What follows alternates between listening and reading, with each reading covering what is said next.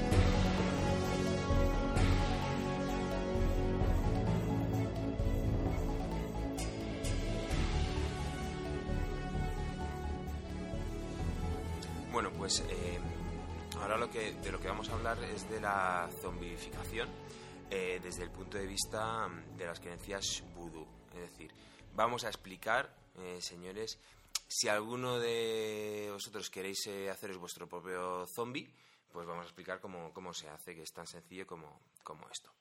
Em, la idea es que el Bokor, en el hechicero, eh, podría devolver a la vida, como hemos dicho antes, el cadáver, eh, pero eh, tendría eh, la capacidad, perdería toda voluntad y entonces él podría darle órdenes y demás. Entonces, eh, para ello, el Bokor, antes de que el individuo haya muerto, le tiene que, mm, que administrar o le tiene que, en algunas referencias, soplarle a la cara el polvo zombie.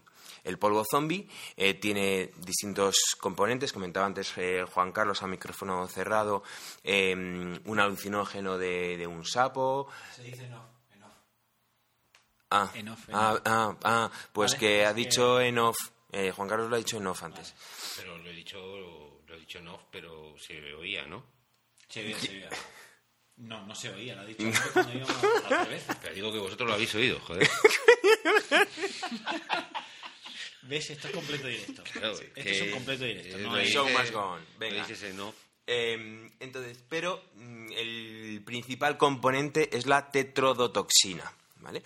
¿Qué es la tetrodotoxina? Bueno, pues eh, la tetrodotoxina es, eh, es una sustancia que se encuentra en el hígado del pez globo. Eh, hay muchas especies de pez globo, todas del género Taquifugu, em, y bueno, pues en, en, las gónadas también, pero, pero sobre todo en, el hígado está esta tetrodotoxina. Eh, comentar que el pez globo es famoso en Japón sobre todo porque porque bueno lo tienen que los mm, grandes chefs o cocineros eh, japoneses eh, tienen que tratarlo cuidadosamente porque es interesante no sé si por el sabor yo no lo he probado evidentemente eh, no sé si por el sabor pero genera cierto hormigueo en la lengua y entonces eso es lo maravilloso de, de este manjar no entonces Ese, ese hormigueo eh, es que te estás envenenando. es claro, es que, eh, bueno, que estás empezando a, pero que no hay la suficiente cantidad como para que te mate. Se llama fugu, ¿no? Fugu. Sí, sí, sí. el. Takifugu y entonces, bueno, pues eh, el fugu. Em, entonces, bueno, para que nos hagamos una idea, es 1250 veces más potente que el cianuro. O sea, estamos hablando de una toxina eh, que, bueno, en algunos artículos se cita como, como el, el veneno animal más, más potente que hay en el planeta. ¿Vale? Entonces, bueno, explico cuál es la acción, lo primero. Eh, lo que hace esta toxina es que se une a la superficie externa de los canales de sodio de los, de los axones de las neuronas. Entonces, esto hace que bloquee absolutamente la conducción nerviosa y lo mm, más increíble, bueno, lo, más impactante es que actúa tanto a nivel central como periférico como autónomo, es decir, bloquea todo el sistema nervioso de- del individuo. Por lo tanto, bloquea el ritmo cardíaco, bloquea la contracción muscular, etcétera, etcétera. Claro, eso implicaría una muerte. Si esas, eh, esa cantidad de toxinas se reducen, el bocor, el hechicero, sería capaz de generar un bloqueo em, que consiguiese mantener a la víctima en estado latente. ¿Vale? ¿Cuáles son los síntomas de, porque he explicado la acción, cuáles serían los síntomas de, de esta tetrodotoxina? Pues hormigueo en el rostro y en las extremidades, extremidades perdón, eh, parálisis oculomotora, es decir, no movería los ojos, podía, podría provocar ceguera, eh, colapso respiratorio y cardiovascular y una parálisis general. Entonces, esa persona podría ser dada por muerta y em, se la enterraría. Claro, cuando una persona está enterrada, despertaría al cabo de unas 12 horas probablemente, pero estaría dentro de un ataúd, estaría, eh, consumiría rápidamente todo el oxígeno, lo más probable es que se dañase las uñas y demás, pero la falta de oxígeno, la anoxia, podría provocar daños eh, cerebrales eh, prácticamente irreversibles. Lo que pasa es que el hechicero al, al poco tiempo le desenterraría y para, mm, bueno, mm, para someterle a, a, su voluntad, le, administraría estramonio, que es un fuerte alucinógeno. Entonces, el, el hechicero, administrando el estramonio constantemente, se conseguiría mantener eh, bajo su voluntad al, individuo. Pero entonces, una cosa, entonces, con el, con la, no lo voy a decir, con la tetrodotoxina, consigues que básicamente se quede en un estado de latencia o de no es muerte pero es semi-muerte, es un estado casi de stand-by. Mediante mm, el estramonio, que de dónde el estramonio que, es la datura, es la datura, datura estramonio. Ah, vale, vale. Entonces con eso lo pueden mm, como volver a la vida, así como entendiéndolo de la persona de fuera lo ve como que vuelve a la vida, pero él no estaba realmente muerto. Pero yo, yo creo que el estramonium, por lo que yo he entendido, el estramonium es para luego mantenerlo sedado una vez que ya lo has sí, sí que es verdad que muchas veces en, algunas referencias que, he encontrado, el individuo em, no despertaría en la tumba, en el, en el ataúd, eh, sería em, desenterrado y para devolverle a esa vida se le aplicaría el, se le aplicaría el estramonio. Una cosa como, una especie como de antídoto, una cosa así. Sí, efectivamente. Lo que pasa es que sí que es verdad que, mm, bueno, en muchos sitios dicen que habría que administrarle durante cierto tiempo eh, el estramonio. Sobre todo a colación del caso que voy a explicar posteriormente. lo explico ya, ¿vale? Em, hay varios casos de zombies famosos, por así decirlo, ¿no? Hay una mujer que se llama Felicia... Michael, Jackson. Michael Jackson, eh, por, ¿dices por lo de thriller o por el aspecto que...? No, no, no, por su trayecto vital. Oye, pues, hablando de thriller, me, mm, no sé si alguien se ha preparado algo de música. Música, música zombie. Sí, porque lo hay. Alaska, por ejemplo, tiene una canción que es Mi novio es un zombie. Pero te lo has preparado tú entonces. No. Vaya. Pero Confiamos en ti. Yo, pensaba que lo iba a sacar de la chistera y no, que Probablemente hayan cienes y cienes de, de grupos que, que su look son zombies. Es difícil, ¿eh? No, no, no he querido ni siquiera... Bueno, pues gran, aporte. no, pero el aporte es curioso porque eh, el thriller el vídeo musical en sí, supuso un antes y un después de los zombies. Es, decir, tanta contribución tiene Matheson en la cuestión de Soy leyenda con los zombies o con todo este tipo de historias, como lo tiene el señor Michael Jackson con ese vídeo. O sea, nadie conocía los... Yo no conocía los zombies hasta que vi aquello. Un amigo mío, de hecho, se cagó cuando vio eso. Se cagó encima, literal.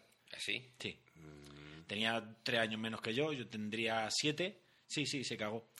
Es, es que es un vídeo muy apropiado para un niño de... Bueno, pero en aquella época era así.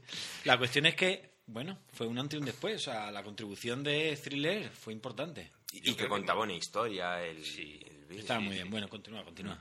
Eso sí es una aportación, ¿ves? Sí, muy bien. Eh, bueno, eh, del que voy a hablar es de Clairvius Narcís, que mm, nace en 1922 y fallece en el 94. Bueno, Em, fallece en el 94, pero fue enterrado en el 62. Eso, eso es lo que te iba a decir. Claro. Si hablamos de un zombie y ahí tiene... ahí tiene un periodo de, de latencia. Sí.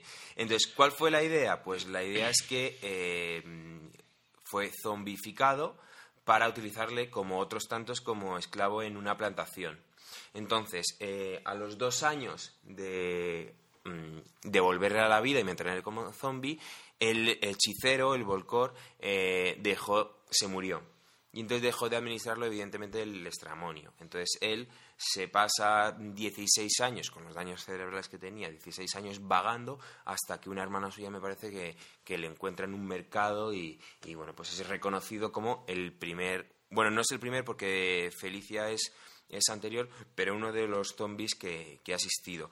Y em, la película de la serpiente y el arco iris se basa un poquito en, en, esa idea que, bueno, de, si queréis hablamos ahora, ahora después de, de Wade Davis, que es el autor, el antropólogo de, de, este, de este libro, ¿vale? Em, empiezo. Sigo. Eh, Wade Davis eh, es el autor de dos libros que son eh, La serpiente del arco iris en el 95 y, mm, y The eh, Passage of eh, Darkness, The Ethnobiology of the Haitian Zombie. No, no, no, no, no, no, tienes que pronunciar otra vez. Yo quiero escucharlo otra vez. Ya. Bueno, pues el primer libro es The Serpent and the Rainbow de 1985. 85. 85. Ah, es que te había oído 95. No, no, ah, pues igual me he equivocado. Recordaba haberla visto. No, no, estoy hablando de los libros ahora ah, mismo. No, no, pero la película, la película. La película es del 88. Es lo que te iba a decir. La película yo. Que yo recuerdo cuando la vi de pequeño. hombre, seguramente Son no tenía una de esas películas años. que se pueden poner Sí. de pequeño. Que bueno, es que me. Bueno, qué miedo pasé. Coño, pero yo es que vi La Noche de los Muertos Vivientes, ya no era tan pequeño. Yo la vi en el cine cuando se estrenó. No, tendría que echar memoria para saber cuántos años yo tenía. Y, y- y creo que es de las, de las veces que he tenido más miedo en mi vida. Pero Miedo- la noche de los miedo. muertos vivientes, la, la primera Romero, la de negro, la de Romero, Romero. la de Romero. La de Romero. Sí, el Romero. Yo ¿Se puede recuerdo, decir un, un spoiler o no? Yo recuerdo que me colé en el Si cine. quieres, además. luego cuando hablemos de la. Bueno, venga, sí, venga. se- claro, no, no, no. decir. Después, después. Después, venga. Bueno, continúo, ¿vale? Eh, decía, eh, The and the Rainbow en 1985 y Passage of eh, Darkness, The Ethnobiology of the Haitian Zombie Hostia, en ahí, ahí, ahí, ahí, ahí, se me ha puesto- 1988. me ha puesto todo. Bueno, pues Wade Davis eh, plantea en estos dos libros eh, pues mm, bueno pues habla del zombie de las dos almas que he mm, mencionado antes y, demás entonces habla de que se induce el estado, habla de la tetrodotoxina y, que se provocaría ese daño cerebral eh, por la escasez de, oxígeno, ¿vale? Por eso el comportamiento torpe, lento de, mm, de los zombies y, esas funciones eh, normales muy, muy afectadas, ¿no? Si queréis hablamos ahora de la película. La película es de 1988, es de Wes Craven y el protagonista es Bill Pullman que, digamos, eh, asemejaría a, este antropólogo. Entonces, Bill Pullman lo, que hace eh, en una primera escena, eh, en- bueno, en una primera parte, él está en, Bra- en, en Brasil, en el Río Negro, y encuentra un chamán, le da un, eh, un alucinógeno, encuentra a su jaguar y demás, ¿no?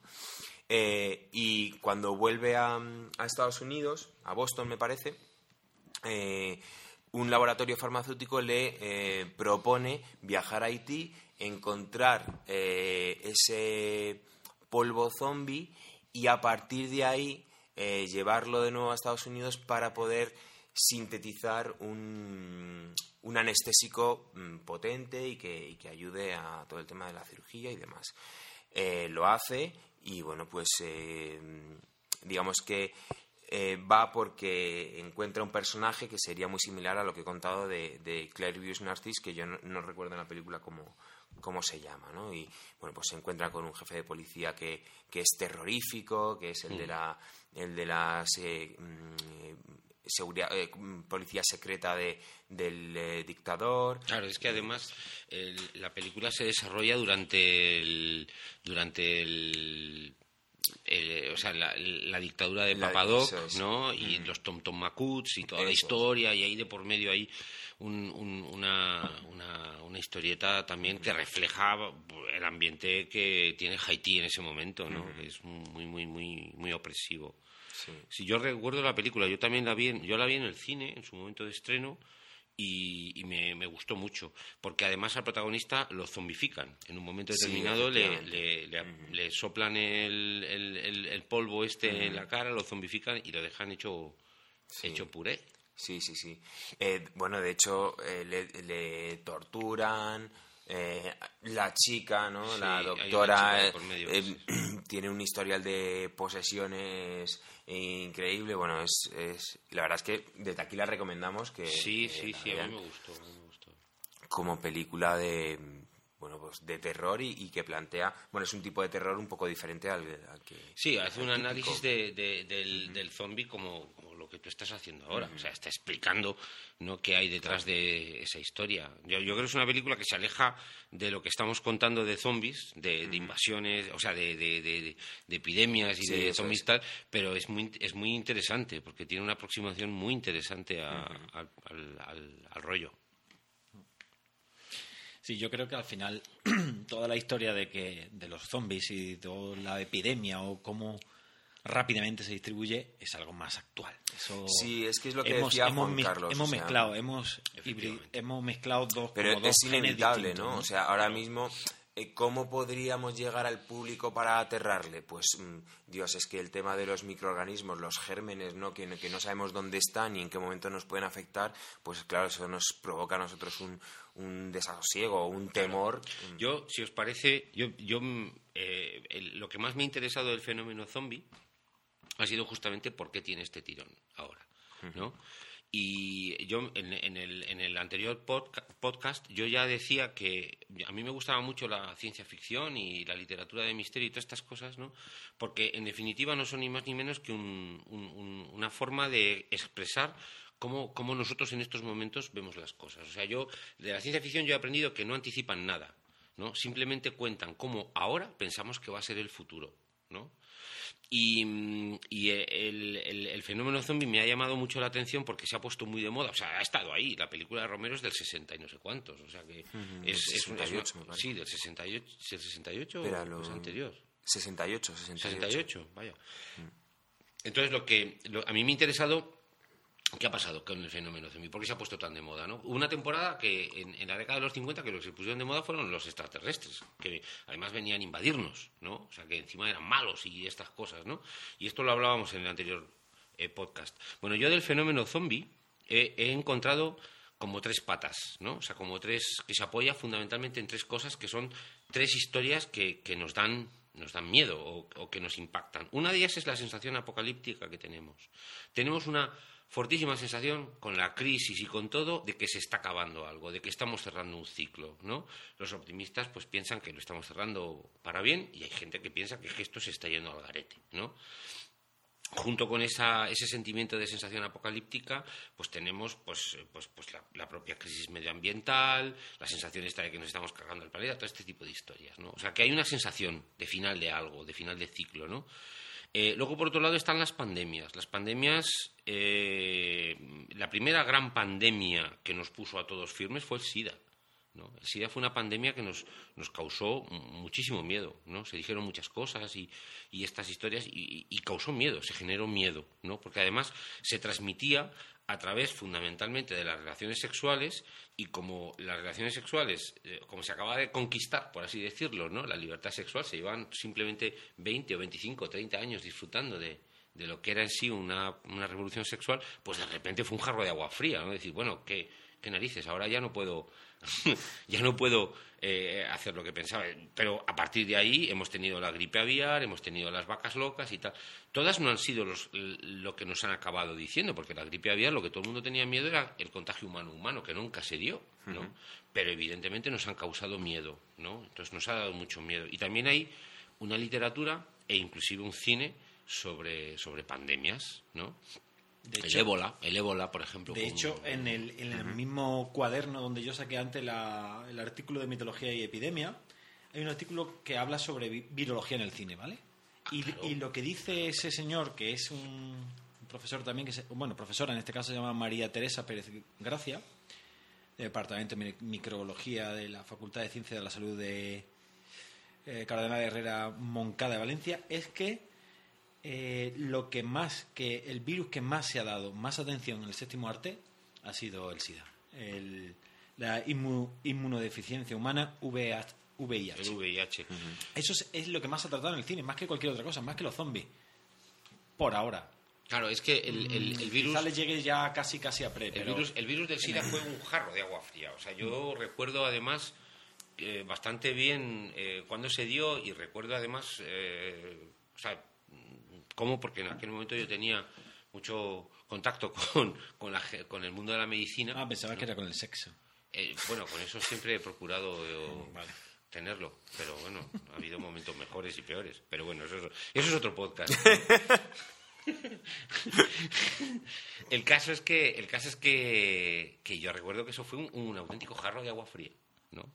Porque todo el mundo estaba diciendo, bueno, por fin, por fin el sexo va a dejar de ser una historia tan controlada y tal, un tabú, una historia tan controlada, vamos a poder vivir la revolución sexual y tal, y de repente, puff, la única forma de controlar esto es tener parejas estables, o sea, justamente lo que lo contrario de lo que queríamos, ¿no? tener parejas estables y tal, y fue un palo muy gordo. Y además es que el SIDA en los primeros años te mataba en dos años. Ahora se ha retrasado mucho y es en aquel momento a ti te lo detectaban en cuestión de un año desarrollabas la enfermedad y en cuestión de otro año te morías. ¿no? Entonces fue diezmo a la población. Curiosamente, las primeras poblaciones de riesgo del SIDA fueron heroinómanos y homosexuales homosexuales y haitianos. Las tres Hs, ¿no? Se pensaba que la población haitiana, ¿no? Esto es una teoría conspiratoria, ¿eh? bueno, la teoría conspiratoria sobre el SIDA ya sabéis cuál fue, que lo había difundido el Vaticano, ¿no? Que había pagado a laboratorios para, para diseminarlo por ahí y, acabar con la promiscuidad esa que, que tanta ilusión nos hacía. Pero bueno. Bueno. Vamos, vamos a hacer una llamada a Iker por favor. que nos resuelva. Oye, el la tercera pata de esto, para ir acabando, ¿no? Eh, vale, ¿cuál era la primera? La primera era la, primera la, crisis. La sensación apocalíptica que tenemos. ¿Crisis o apocalipsis? Esto es. La segunda son las pandemias, ¿no? Y la tercera eh, es flujos migratorios. O sea, el, el hecho de que en un mundo donde están tan polarizados los ricos y los pobres, y los pobres nos están viniendo, ¿no? a, vivir eh, con nosotros, ¿no? Porque en contra de lo que todo el mundo se piensa, de que, van de que vienen a vivir de nosotros, vienen a vivir con nosotros, ¿no? Eh, pues evidentemente esa amenaza como algo exógeno, algo extraño, algo que viene de afuera, y claro, evidentemente ahí hay un mensaje claro hacia, hacia, hacia lo que es en sí eh, esa influencia que es el Islam. O sea, el, el, el, el zombie además esto está en la literatura, o sea que tampoco es una cosa que yo me esté sacando de la manga, ¿no? El zombie está fuertemente identificado con el terrorista islamista, ¿no? Y con el miedo del Islam y con los y con la gente que viene y tal. Y claro, yo no he podido por menos cuando vi, eh, os lo comentaba antes, em, en, off, en off, perdón. Menos mal. Sí. Eh, cuando vi Apocalipsis eh, Z, ¿no? Y, y, cuando vi todos los zombies intentando entrar, perdón, en el Estado de Israel, ¿no? Intentando subir a la valla y tal. Aquello ya me dijo, yo cuando vi aquello yo dije, ostras, esto cómo me suena y tal, esta, es que familiar me resulta y tal.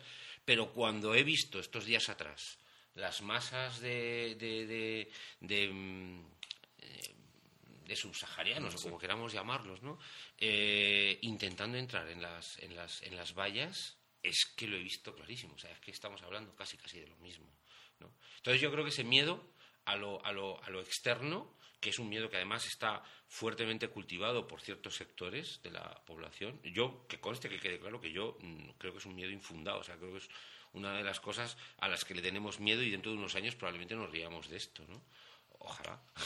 pero, pero, pero yo creo que está fuerte. Además, eh, vienen, eh, o sea, el, miedo que se nos transmite sobre, sobre el Islam y sobre otras culturas que vienen es justamente que vienen a esto, vienen a fagocitarnos, vienen a, a, comernos. No hay forma de pactar con ellos, no hay forma de llegar a un acuerdo con ellos. Eh, son de nuestra especie, o sea, tienen un origen parecido al nuestro, pero, pero son como de otro mundo, como de otro planeta. O sea, a mí yo le encuentro muchísimos paralelismos y creo que son que están cristalizando ahí nuestros nuestros miedos más, más tremendos, que ya os digo que yo creo que hay gente que los está fomentando, que se están apoyando, ¿no? que, que, este miedo, eh, detrás del miedo siempre hay un beneficiado. Bueno, no volveré a leer un libro de zombies ni ver una película de zombies con la visión que, tenía hasta ahora, la verdad. Sí, la verdad está un poco, esto está siendo más dramático de lo que pensaba. Bueno, yo, yo no, yo no me creo, yo no me creo esto. ¿eh? Yo a la gente que está saltando la valla eh, de, de, Melilla eh, no, no, creo que se aproximen para nada a esta, a esta descripción. Yo creo que es gente que está intentando vivir más dignamente y punto, ¿no? Lo que pasa no, es que, lo que, que, tú buscas el símil de, del, hombre blanco, por utilizar otro similar, que estamos aquí, ¿no? Esos países desarrollados, el miedo a que no entren en esto que se nos ha dicho, esto que se nos ha dicho de que los musulmanes eh, vienen aquí a, la península ibérica o a, o a Italia y tal, y que dicen conquistaremos vuestro país con el vientre de nuestras mujeres. O sea, esto esto se ha dicho, ¿no? Es, sembrar la inquietud, o sea, esto que se ha dicho. Dentro de, dentro de 60 años, eh, Santiago de Compostela será una mezquita, de la misma forma que Santa Sofía ha acabado siendo una mezquita. Estas cosas yo las he oído, yo las he oído en pero, debates. Pero realmente al final, mm, quien tiene miedo de eso es que tiene miedo de la vida misma. Es que yo no tengo ningún miedo por Bueno, pero, tiene mucho poder, porque generan un miedo irracional. Estáis, generando, o sea, yo, yo no tengo miedo de eso yo lo tengo muy claro, ¿no? Pero yo lo veo, ¿eh? Yo lo veo, yo lo, yo lo oigo y, yo veo que es un miedo, un miedo que hay. Así como en la, en la Segunda Guerra Mundial se tenía miedo de que Japón, eh, los americanos tenían miedo de que Japón les invadiera, ¿no? Y estaban ahí todos acojonados y, y no sé si habéis visto una película que se llama 1942. Sí, claro, una de las primeras de Steven, de efectivamente, efectivamente, pues lo que esa película cuenta en una línea de comedia muy fuerte, por cierto, muy divertida. Yo me muy divertida, esa película. Mm. ¿no? Lo que esa película comenta es verdad. Lo de que te instalaban un antiaéreo en el jardín si tú querías, eso es verdad, eso se hizo en la costa pacífica, por el miedo a la invasión de los japoneses. Y los japoneses en ese momento, pues, pues que lo más cerca que llegaron fue a Pearl Harbor, ¿no? que está en medio del Pacífico. Que no fue poco. Bueno, no fue poco la que liaron, pero... Mm.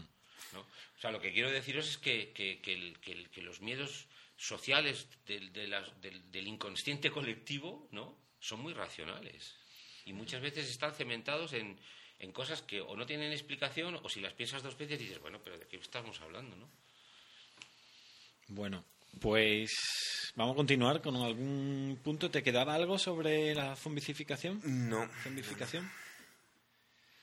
El arcoíris y la serpiente la, has terminado. Tetradox, ya sabéis, pece globo queda muy bueno en el acuario.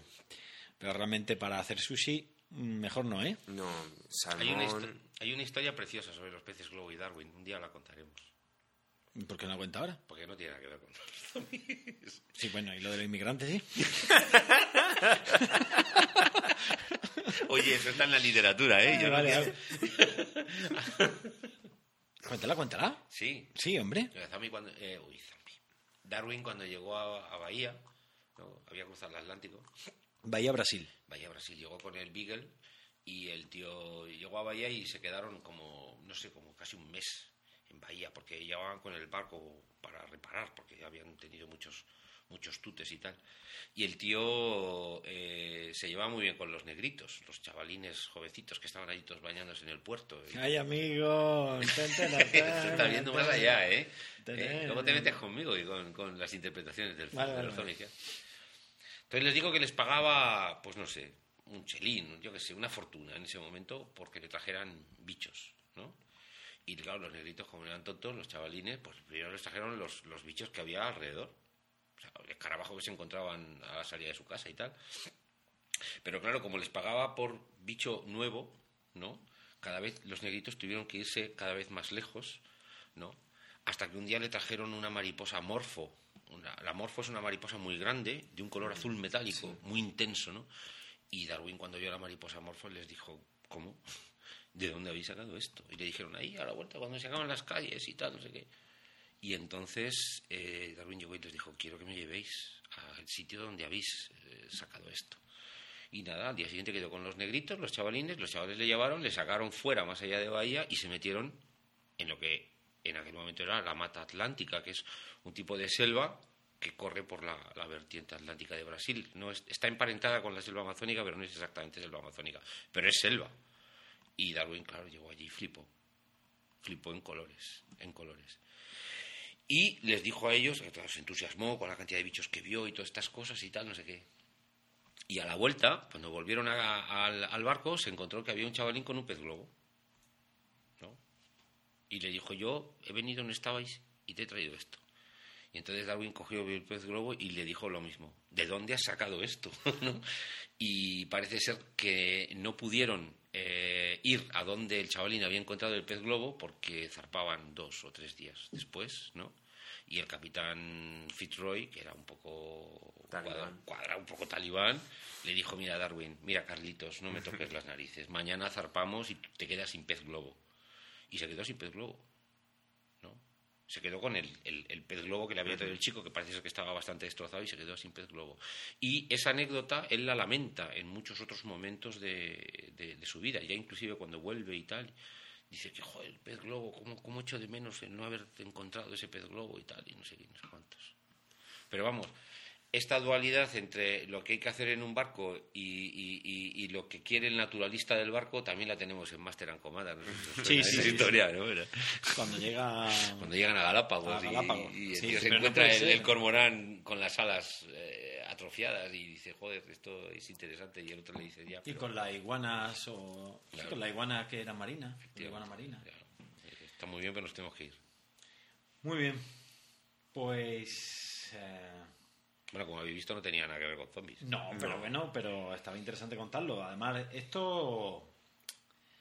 Esto contribuye a la diversidad de, la comunicación, enriquece, enriquece, en muchos aspectos. Si alguien mm, dice, voy a escuchar solamente zombies, no es verdad. es verdad. En, esto, en este podcast podemos hablar de, de Apple como de Android. Oye, hay, cosa rara. Hay, ¿Podemos hablar? Hay otra historia de, de, Darwin cuando estaba en Bahía. Lo que ya, pero esa no entra, ¿ves? No, es que, es que no sé si es verdad. Es que no sé si es verdad. Casi, casi me gustaría en algún momento determinado, si no es en este podcast, en otro, decirla para que la gente diga, oye, pues eso no es verdad. Oye, pues eso es verdad, porque es flipante también, claro. Por lo que tú opines. Lo que tú quieras saber en este momento se puede hacer. Sí. Claro. A ver, el segundo de a bordo del, del, del Beagle parece ser que era un extremeño que se llamaba Jaime de las Pozas y era un auténtico negrero. Trataba a los negritos allí en Bahía, pero bueno, el Fitzroy, el capitán Fitzroy era un poco negrero, ¿no? Pero el, Jaime de las Pozas este creo que era un pintas eh, tremendo y se llevaba a matar con Darwin y Darwin se llevaba a matar con el Jaime de las Pozas. Y en las discusiones con el capitán Fitzroy, que siempre discutían después de la cena, el capitán Fitzroy le pinchaba a Darwin. A ver, dime, dime qué piensas tú y tal y Darwin ahí se iba de la lengua y largaba cosas y tal. El, el, otro, el Jaime de las Pozas, estaba siempre callado. En las cenas allí, callado y tal. Ya os digo, se llevaba muy mal con Darwin. Cuando Darwin vuelve del viaje del Beagle y se mete en su casa, se pone a escribir y el tío no es capaz de sacar el libro por miedo y por estas historias, un día Karl Marx ¿no? le dice que quiere que le haga el prólogo del Capital. Esto es verdad, lo del prólogo del Capital. Y Darwin le dice, bueno, pues me voy a sentar a leer tu libro y a ver si le hago Eso me lo imagino. Tocayo, tío. tío, yo estoy Carlanga, aquí... Carlanga. Carlanga, tío. Yo estoy pasando un frío del con. Pero, Guillo, he pensado en esto. Tío, ¿a mí qué me estás contando? Yo estoy viendo bichico, bueno. Que me haga el prólogo. Pero si yo, yo paso si llevo yo para sacar mi libro, que a ver si lo saco, que a ver si no lo saco. 21 años se tiró el tío para sacar el libro, ¿sabes? Y lo único que hizo fue un anís. O sea, tío, un anís. Uy, el, anís. Uy, el anís. Bueno, eso es otro podcast. Bueno, os acabo de contar la historia. El caso es que está Darwin en su estudio preparándose el prólogo del, del, del, del Capital de Marx y aparece una mañana, pom pom, que además parece ser que había nevado, había nieve por todos los lados, aparece un pavo Tom que llama a la puerta y le dice, señor Darwin, que quiero que usted me haga el prólogo de este libro que he escrito yo. Y entonces dice Darwin, ¿y usted quién es? Pues, yo soy el nieto de Jaime de las Pozas. Y he escrito un libro en base a los escritos de mi abuelo, que los sacó de todas las discusiones que usted tuvo con el capitán, de todas las cosas que usted dijo y tal, no sé qué. Entonces Darwin le pone llama a la cara porque el Jaime de las Pozas ya no le caía muy bien y tal. Y le dice, sí, sí, pues a ver, dame el libro. Entonces el otro le da el libro, Darwin coge y lee el título. Y el título era De la supremacía de la raza blanca sobre la raza negra. Darwin lo echó a patadas, porque Darwin era abolicionista. Lo echó a patadas, le dijo fuera. Ahora mismo fuera de aquí. ¿no? Y lo echó con cajas destempladas. Se mete en su estudio, se sienta y dice, bueno, vamos a ver cómo es esto. O sea, mis ideas, mis teorías, a uno le dicen, ¿no? Uno las interpreta y piensa que hay una raza blanca superior a una raza negra y otro piensa que no, que todos somos iguales y que todos tenemos a tomar por saco. No le prologo el libro a nadie, ni a este ni a Karl Marx. El libro de Jaime de las Pozas acabó en una editorial barcelonesa, acabó siendo publicado y acabó en las manos de Adolf Hitler en la Primera Guerra Mundial en las trincheras. Y hay gente que dice que ese libro, que yo le he buscado y no le he encontrado, ¿eh? hay gente que dice que ese libro fue el que inspiró a Adolf Hitler en, en, el en la parte del Mein Kampf en la que él habla de la supremacía de raza y en la que él habla de darwinismo social y de todo este tipo de historias. Esto es una historia, a mí me parece alucinante, me parece preciosa, pero no he encontrado trazas de verdad por ningún lado. Pero eso vamos a hacer un guion, nosotros y vamos a hacer una película. Tú vas a ser Darwin y. Yo pienso. Yo pienso... Y, e Iván va a ser el capitán del barco. yo soy el, el, pez globo. Tú eres el pez globo. Va a estar guapo. Pues es otra película. Eh, sí, claro. Bueno, y vamos a, necesitamos a de las Pozas. Vale. Bueno, a mí, yo, yo, desde aquí digo... Bueno, que el tema del podcast lo dejamos ya, o sea, nos quedan dos y nos vamos a Oye, yo, yo, solamente quiero hacer una cosa para aclarar. Si hay alguien que está oyendo esto y que sabe algo de esta historia, que se ponga en contacto con nosotros. Porque yo, no yo a mí me la contaron una vez y luego oí una referencia eh, literaria a ese libro, pero no tengo más referencias y me parece tan interesante que me parece que valdría la pena saberlo. Si hay alguien que lo sepa, que se ponga en contacto y que diga, eso es mentira, eso no es mentira. Eso, yo me llamo Jaime de las Pozas y he escrito un libro. Yo qué sé. Vale, desde aquí queda ya dicho a, toda la comunidad que nos escuche, a todo aquel valiente que sea capaz de escucharnos hasta este punto. que no se haya ido ya. Esto significará algo. volvamos a los zombies. Yo creo que es, los zombies es, importante. Es el momento. Mm, vale, hemos empezado a introducir ya algo de, naturaleza o ciencia dentro de los zombies de forma bien vírica, bien, bien en forma de un pez, como en este caso del pez globo. Pero Iván, ¿tú tienes algún punto sobre, ¿no? Sobre algún animal actualmente que hay como una especie de zombificación a nivel celular o mm, biológica yo creo que es el momento, ya no sé cuánto llevamos ya de programa. Llevamos básicamente un rato. Es el momento de soltar ya la alarma social, o sea, explicar que eh, esto es posible. O sea, hay casos de zombificación o similares en, los organismos del planeta y, por lo tanto en algún momento podría saltar esta, esta pandemia, ¿no? Esta, esta sí, esta pandemia. Eh, bueno, eh, tenemos varios, supongo que, hablaremos de todos, pero yo quiero hablar primero del toxoplasma eh, gondi, toxoplasmosa gondi. Bueno, pues este organismo es un protozoo, es parásito y es el causante de, las, de la toxoplasmosis.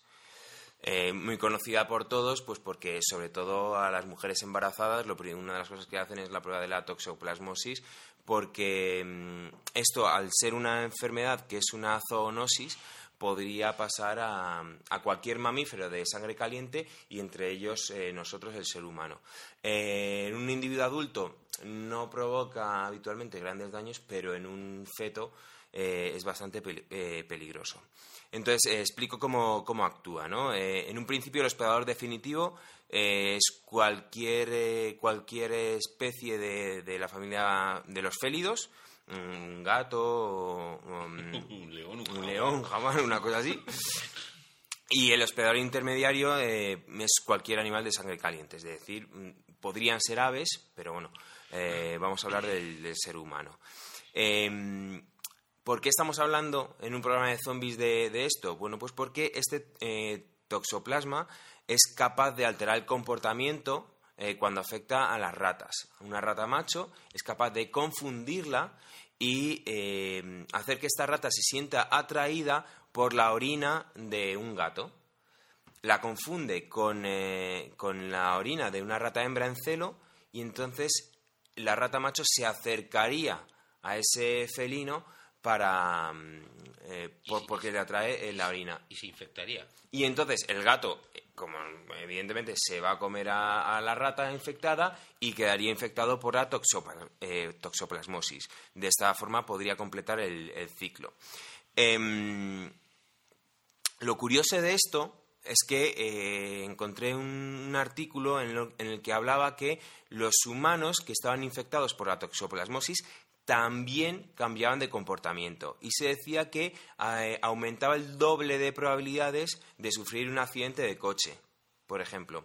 ¿Por qué? Pues porque el tiempo de eh, reacción se había reducido y además aumentaba el riesgo de padecer esquizofrenia. Es decir, estamos hablando de un parásito que no es que solamente que no es que utilice eh, tus células para desarrollarse y propagarse, sino que está alterando tu comportamiento para fomentar eh, su, su, virulencia ¿no? o, aumentar la infección. Em, lo curioso de esto es que este parásito presenta dos genes que están relacionados con la, con la fabricación de, dopamina, que es un neurotransmisor, em, y también puede provocar el aumento de los niveles de GABA, que es otro eh, neurotransmisor.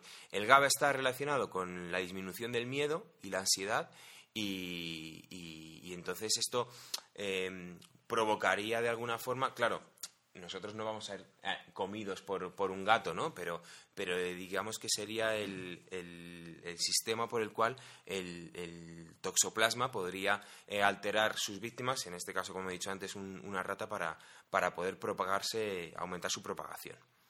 ¿Vale?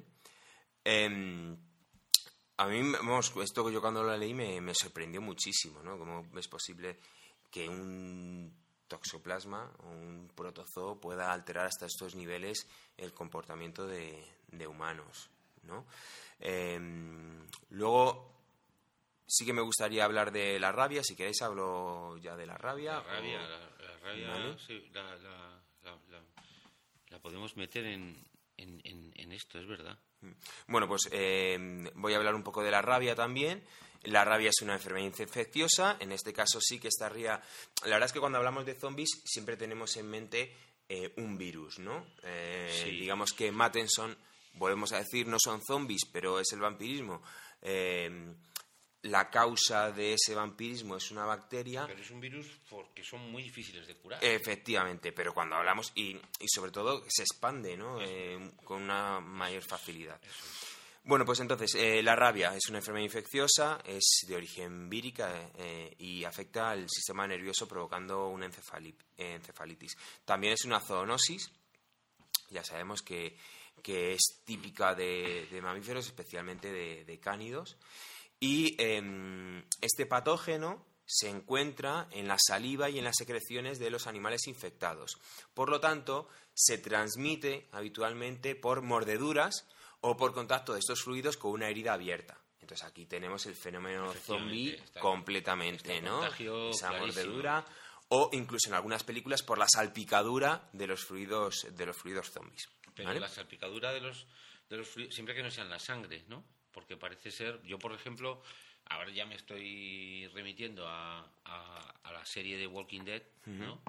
En donde están todo el día bañados en sangre. Eh, a ver, es que en Walking Dead em, eh, Víctor sí que se ha leído los cómics y, podrá hacer un análisis al respecto. Yo he visto en la serie el planteamiento es que todos los individuos están afectados por el virus, por el virus, todo el mundo. Eh, solamente se desencadena cuando se mueren. Entonces, un zombie te puede salpicar su sangre, que como tú no te vas a morir, no te convertirías en zombie. Lo que pasa es que la mordedura del zombie te puede infectar o se te puede infectar y te puede provocar la muerte. Yo, más que esa mordedura causada por el virus de la, eh, del Solanum, por, poner el nombre que hemos utilizado antes, eh, sería la mordedura, te puede provocar una infección que te puede llegar a matar. Sería la idea en, Walking Dead. Sí, porque en Walking Dead hay un momento en el que le muerde a, un, personaje, no recuerdo ahora cómo se llama. A Hersel, que le cortan la pierna. Efectivamente, y la solución es cortarle la pierna. Sí, a Hersel. Mm. Em, bueno, eh, retomamos el tema de la rabia. Hemos dicho que el patógeno estaría en la saliva y por eso nos, hemos ido eh, al respecto. Eh, la incubación pues puede variar muchísimo. Aquí ya nos movemos de lo que es el fenómeno zombie, ¿no? Pueden ser de 5 días a un año, habitualmente 20 días. En el caso de los zombies, como, como es una pandemia mucho bueno, pues por, la literatura y, por las películas tiene que ser todo mucho más acelerado, no podemos esperar un año, ¿no? A que se convierta en zombie. eh, si no, rollete. eh, ¿Cuáles son los síntomas de la rabia? Son pues los problemas del directo también. Los síntomas son una primera fase, que es asintomática, la que he comentado antes, luego está la fase prodrómica, eh, que dura entre 2 y 10 días, en el cual eh, el individuo pues tiene fiebre, eh, presenta anorexia, es decir, no, no, tiene apetito, no quiere comer, náuseas, vómitos, hormigueos en la zona de la herida, eh, dificultades para la deglución, hidrofobia, ¿no? De hecho, muchas veces a la rabia se le llama hidrofobia. Em, eh, desorientación, alucinaciones, etcétera, etcétera. Y luego pasa la fase neurológica, que es realmente la más interesante, en la cual afecta al cerebro. La verdad es que hay que decir que la rabia eh, habitualmente, bueno, tienen eh, eh, prácticamente el 100% de los individuos que, que, pasan a la segunda fase mueren. ¿Vale? Es, es muy agresiva. Bueno, pues esta tercera fase, que afectaría ya al cerebro, generaría hiperactividad, ansiedad, depresión, delirio y sentimientos de violencia y ganas de atacar. Entonces aquí tenemos otro fenómeno, o sea, ¿vale? El fenómeno zombie completamente, no solamente que quiero extender la, la, infección, sino que, estoy encabronado con todo. Y... Efectivamente, la, quiero extender a mordiscos. Eso es. Pues ya está. ¿Vale? Luego está la fase de coma que, que en, un, en un principio en el fenómeno zombie no pasaría esa fase de coma, sino que seguirían eternamente en esta fase neurológica buscando víctimas hasta, hasta que, que alguien pues le destroce el cerebro y, y demás. Yo creo que también habías puesto tú, Víctor, varios ejemplos ¿no? en el reino animal. Eh, sí, de, algo de parecido a la zombificación, pero en el reino animal. Bien sea, porque claro, mm, la cuestión es que la zombificación eh, bien puede ser un virus, bien puede ser una bacteria, puede ser un parásito, puede ser un prión, pueden ser mm, múltiples cosas que, por ejemplo, que ya lo diré un poco más adelante cuando hablemos a un un, un nada más o una pincelada sobre los juegos. Vale, no me voy a extender mucho en los juegos, pero hay un juego ahora en iOS, no sé si en, Android también, que se llama Plague INC. Sí, de hecho desde hace tiempo en ¿Ah, Android. Yo la he descubierto hace poco. Ah, vaya. Y en todo eso hay, son fases, son niveles donde tienes que exterminar la humanidad, ¿vale? La visión es bastante curiosa. Bueno, eh, la cuestión es que los casos que he encontrado, bueno, son de tipo hongo, de tipo parásitos, mmm, si algún trematodo hay también. Exacto. Entonces, bueno, el primer caso es eh, el Strepsiptera. Que el Strepsiptera es un tipo de insecto, eh, mm, parásito, eh, bastante curioso, porque, bueno, tiene el macho tiene alas, puede volar, es un insecto con lo cual tiene seis patas, abdomen, bueno, todas las características del insecto el macho vuela y bueno, mm, pero vive muy poquito, muy poquito, muy poquito para intentar encontrar a la hembra. La hembra, y esto es lo más curioso, la hembra es un parásito que no tiene piernas, no tiene patas, no tiene alas, no tiene ojos, que generalmente se introduce en el cuerpo de otro insecto como mosca, abeja o mantis religiosa. O sea, esa es la hembra. Esa es la hembra. ¿Cómo les puede gustar esa hembra? Mm, porque emiten una, serie de feromonas especiales que a los tíos. Bueno, los tíos es que somos así. Tiene que ser, una feromona, pero vamos. Sí, tío. Hay... Un pedazo feromona. Sí, sí. Pedazo feromona bueno. No, tiene ojo, no tiene pata, no tiene nada. Ya, pero es así. Nosotros muchas veces a la mejor, a la más buena del mundo no la, no la vemos. Vemos a que está cañón, ¿entiendes? Eso sí que es un podcast. Eso sí que, que no la vemos. Y bueno, ¿qué hace la, hembra? La hembra se dirige a la cabeza de, del huésped. Eso ya me suena más familiar. donde se va abriendo paso para respirar y expulsar las máximas feromonas posibles para que el macho la encuentre. Una vez que mm, eh, ha encontrado o obliga al insecto en el cual está, eh, se le obliga a que éste se quede inmóvil hasta que llegue el macho y que diga, oye, pues aquí hasta que salga el sol por antequera, que básicamente es cuando la espicha. Y esto suele ser que durante unas dos semanas el parásito está allí dentro, modificando ah, totalmente al insecto que lo ha, que lo ha dominado, ¿vale? Ya no, el comportamiento no es suyo, con lo cual ya estamos hablando como la zombificación ya no es él, es otro individuo.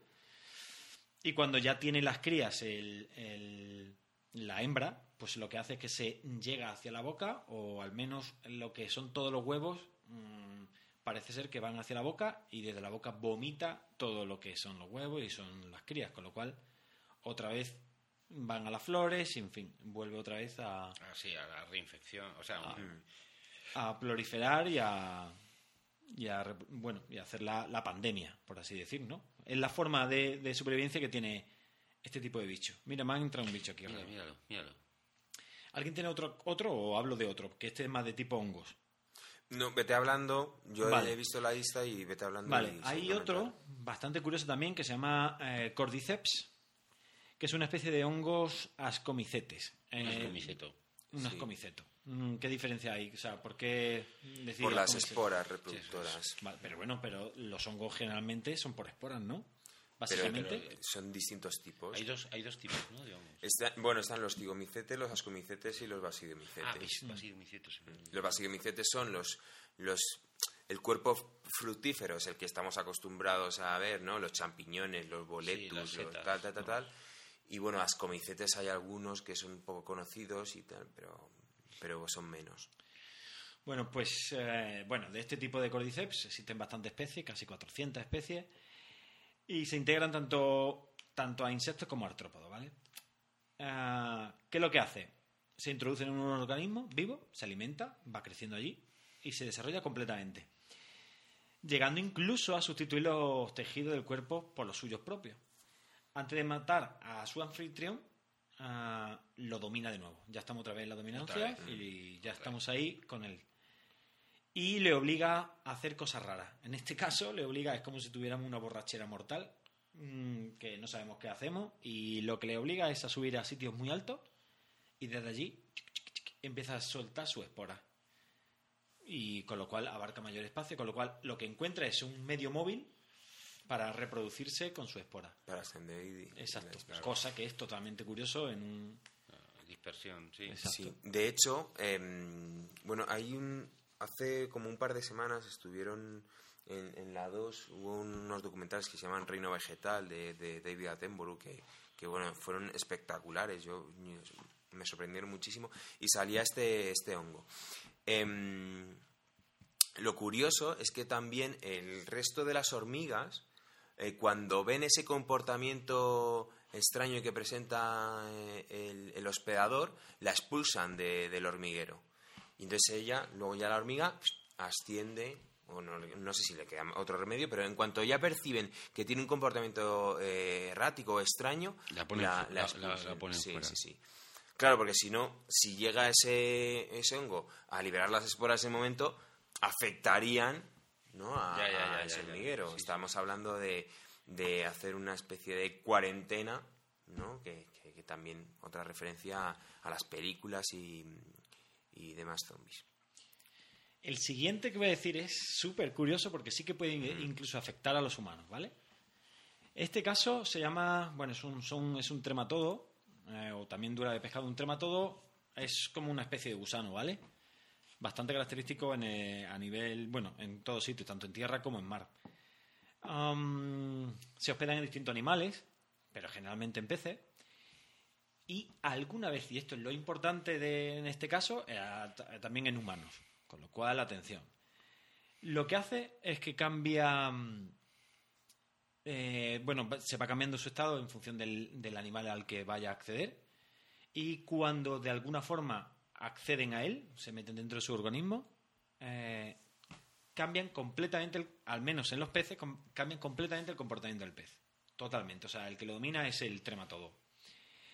Y, y lo que hace este pez es curioso porque provoca el suicidio, pero de una forma muy interesante. Y es ah, cuando ve el, el, parásito, en este caso el tema todo, mm, se va alimentando el pez, se va alimentando el pez, y cuando dice, Guillo, te estoy fulminando, te estás quedando en las la, ¿cómo se dice? En la raspa. La raspa o las caliquetas. no, pero iba a decir las caliquetas. Caliqueta. se queda ya, vamos, que dice, Guillo, mírame y no me toque. Y cuando está ya así de esa forma, mm, dice, mira, te voy a echar ya mi último poder. Voy a hacer la onda, la onda vital. Y dentro del pez lo que hace es que se va, le provoca que se vaya hinchando, se vaya hinchando, se va hinchando el pez, se va hinchando también el trematodo, y se le va, se le va aportando al pez un color más llamativo, mm, que hace que todas las presas, o sea, todos los eh, depredadores, depredadores vayan, mm, le vayan viendo cada vez más y más de forma más jugosa. O sea, es más bueno. Más bueno, pero también es más lento y más visible. Es tipo zombie, es decir... que dura, dura un Exacto. Y entonces dicen, y yo este me lo como yo. Y, y ahí, cuando el depredador le hace ñacaña, es cuando el trematodo dice, pues estoy en otro. Y de nuevo se va reproduciendo. De, mm, así accede no solo a peces, sino a, aves marinas, a cualquier otro tipo de, incluso nosotros podíamos quedar afectados por esto. Yo me estaba acordando del anisakis, eso está El anisakis es algo parecido, pero, pero probablemente también, no sé exactamente, lo voy a mirar, pero el anisakis no sé si será un trematodo. yo, con lo que estabas comentando del trematodo, esa de la dura del pescado, además eh, se ha visto un cambio en el comportamiento y es que eh, suelen estar más cerca de la superficie y saltan ¿no? para que eh, las escamas brillen. Para y... que sea más evidente y sea más depredado, Es decir, los peces afectados por la duela, en lugar de estar a cierta profundidad, pues están mucho más eh, arriba, mucho más cerca de la superficie y de, esa forma puede pasar a, aves. Pero la, alteración del parásito, el parásito que altera el comportamiento lo hay en, un montón de cosas, porque hay un gusano que se instala en las antenas de ciertos de caracoles, caracoles y obligan a que el caracol tenga un comportamiento determinado que es el subirse este a, el siguiente, las ramas. Este era el siguiente que ah, íbamos a tratar. Mira, mira, mira. El leucocloridium. Leucocloridium. Que es una así, también es un tipo de parásito en forma de lava. Un trematodo también. Y que eh, comienza su proceso en caracoles. En caracoles. Al controlar el caracol, el tipo busca bueno, al caracol o al final al, al, ave, ¿vale? Y lo que, lo que intenta hacer con el caracol es que toma totalmente el control y él mismo le arrastra al caracol. Ya no es el propio cuerpo del caracol el que se va arrastrando con la, con la, con la concha, sino es que es el mismo, el mismo trematodo. Y la arrastra a zonas abiertas y soleadas para que le vean más. De, de nuevo estamos, aunque me quiero reproducir y me quiero expandir lo máximo posible. La transferencia mía es mi, mi, objetivo básico. Mm, reproducirme lo máximo posible en el menor tiempo posible. Y este lo consigue de esta forma. Igual que el anterior con lo del pez, ¿no? De hecho, además, lo que hace es que le lleva a esas zonas y empieza a engrosar, engrosar, engrosar, de tal forma que la antena del caracol es. Bueno, tiene una protuberancia que casi mide más que el caracol. De hecho, vamos, que busquen los oyentes la, eh, imágenes en internet porque, porque es increíble. Y, tiene aspecto. El pájaro, lo confunde claro, con una es que tiene, tiene aspecto de larva, se empieza a mover de esa forma y el pájaro se lo come. Sí, sí, sí. Exacto. Y ese es el tipo del. del como lo voy a intentar decir otra vez, a ver si, si le echo cojones. Leucocloridium. Mira, parece hasta una, una colonia. Bueno, y ya el último es eh, se llama el gliptapantete, no, otra vez, gliptapanteles. Este, este es el más, eh, parece el más impactante, ¿no? Eh, parece ser que hay varias especies de parásitos de avispa, como es el caso, y esta avispa se caracteriza por atacar únicamente a orugas, solo a orugas, las cuales, tras ser infectadas con el parásito, se lo ven extremadamente violentas y son controladas por completo. Es decir, que las pillan y es como si fuera, no sé si habéis visto Dune, la película. Sí. Bueno, ah, la película. Y, haberlo leído también. No, bueno, sí, sí, sí, yo, hace muchos años. ¿eh? Donde, donde Narrakis o Dune, depende como la visión. Si somos Fremen o no. Si eres Fremen, sí, realmente los que dominaban a, los gusanos del desierto eran los Fremen. Pero bueno, viene Paul Muad'Dib, bien llamado Usul, eh, allí y lo que hacen es eh, dominaban a, los gusanos y les podían dominar, incluso guiar. Ellos eran como un medio de transporte en un determinado momento. De hecho, era una prueba de valor y de hombría, ¿no? Pues esta gente hace, hace un poco lo mismo, ¿no? Se suben encima del... Se suben, no, lo controlan a la oruga, se quedan postradas ahí y le, y, le hacen, vamos, de nuevo, hacen lo que las larvas estas quieren, ¿no? La avispa ataca a la oruga de esta forma y dejan los parásitos allí. Y el capullo coloca sus huevos. Lo que ocurre luego es realmente curioso y es que la oruga se queda allí siente, parada, junto al huevo, velando por, incluso por su seguridad. Es decir, la oruga mm, defiende a los huevos que ha puesto la avispa, a las larvas que ha puesto la, avispa, perdón. Y bueno, con violencia la que sea, es decir, a muerte. Así que bueno, pues esto es un caso que al final la oruga muere de hambre y de agotamiento por defender. Y bueno, pues es lo curioso de, este, de estos bichos. Probablemente haya muchos más casos no tan espectaculares como el dominio completo de, un individuo, de un insecto, de un, de un pez, pero bueno, casos en la naturaleza hay. Con lo cual, bueno. Bueno, las hormigas de hecho también tienen, hay varias especies que también tienen acciones, pero no son tan parasitarias, ¿no? Se ayudan, son más simbióticas. Pero estamos descartando la, posibilidad de que sea un, un no muerto, o sea, de que sea un individuo resucitado, ¿no? Estamos hablando de individuos infectados. No, estos son infectados. Sí. no, no. no son no muertos. les altera. O sea, no son muertos. Claro, porque yo creo que quizás lo más. O sea, yo creo que hay dos cosas que nos inquietan mucho de los zombies, que es lo que más miedo nos da. Que en definitiva es. El éxito de los zombies es porque nos dan miedo. ¿no? Porque si no nos dieran miedo, pues estaríamos hablando de comedia romántica, eso es otra cosa. Eh, una de las cosas que más miedo nos da es el hecho de que sean muertos. ¿no? de que sean individuos que están muertos, resucitados. ¿no? Todo, todo muerto, todo, todo mm, ser muerto que intenta, después de muerto, establecer un contacto con nosotros nos da mucho miedo. Sea un fantasma, o sea un zombie, o sea un, vampiro, ¿no?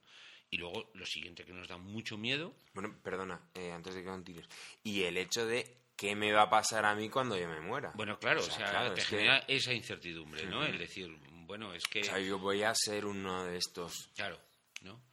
Y luego lo siguiente que nos genera mucho miedo es que vienen a por nosotros y además es que vienen a comernos, ¿no? Porque la inmensa mayor parte de los zombies que hay por ahí danzando en, en, películas y tal, que yo creo que podríamos pasar a hablar de ellas ya, mm. ¿no? Son, vienen a comernos, o sea, no es que vengan a matarnos o vengan a, a, estrangular, vienen a comernos. Decíamos mm. antes que no necesariamente alimentarse. No, no, pueden, tener, metabolismo, ¿no? No, están muertos. O sea, vamos, yo quiero empezar diciendo que desde la segunda ley de la termodinámica, que a mí es la que más me gusta, los zombies son inviables, ¿no?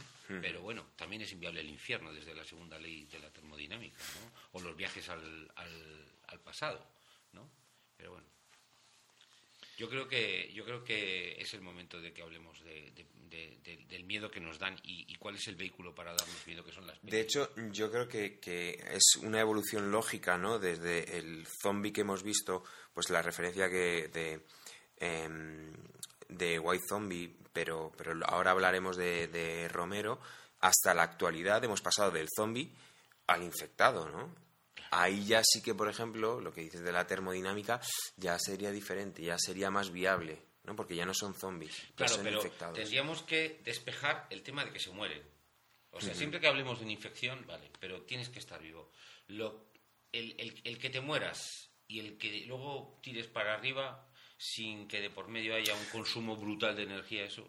Eh, eso lo podríamos justificar con un estado de coma eso es, pero no te mueres. claro, por supuesto, sí, sí, sí. ¿eh? Entonces estaríamos hablando pues de infecciones o lo de la serpiente y el arcoíris que comentabas tú, pero no te mueres. Pero si te mueres, ostras, eso ya es más eso Ya es más complicado, Y mover músculos ahí con tejidos ya medio descompuestos y tal, eso es muy complicado. Hombre, y como se ve en, la, en, la, en las películas, una mano sola moviéndose. Claro, en el Walking Dead, en el comienzo, cuando está el torso ese arrastrándose por el jardín, por el parque ese, ¿no?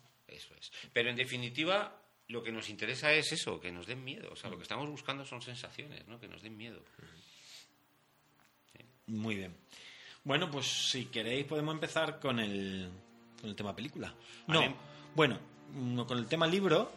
Con el tema libro. O no, no, qué cojones. Vamos a empezar directamente con uno, con un punto central y después vamos expandiendo.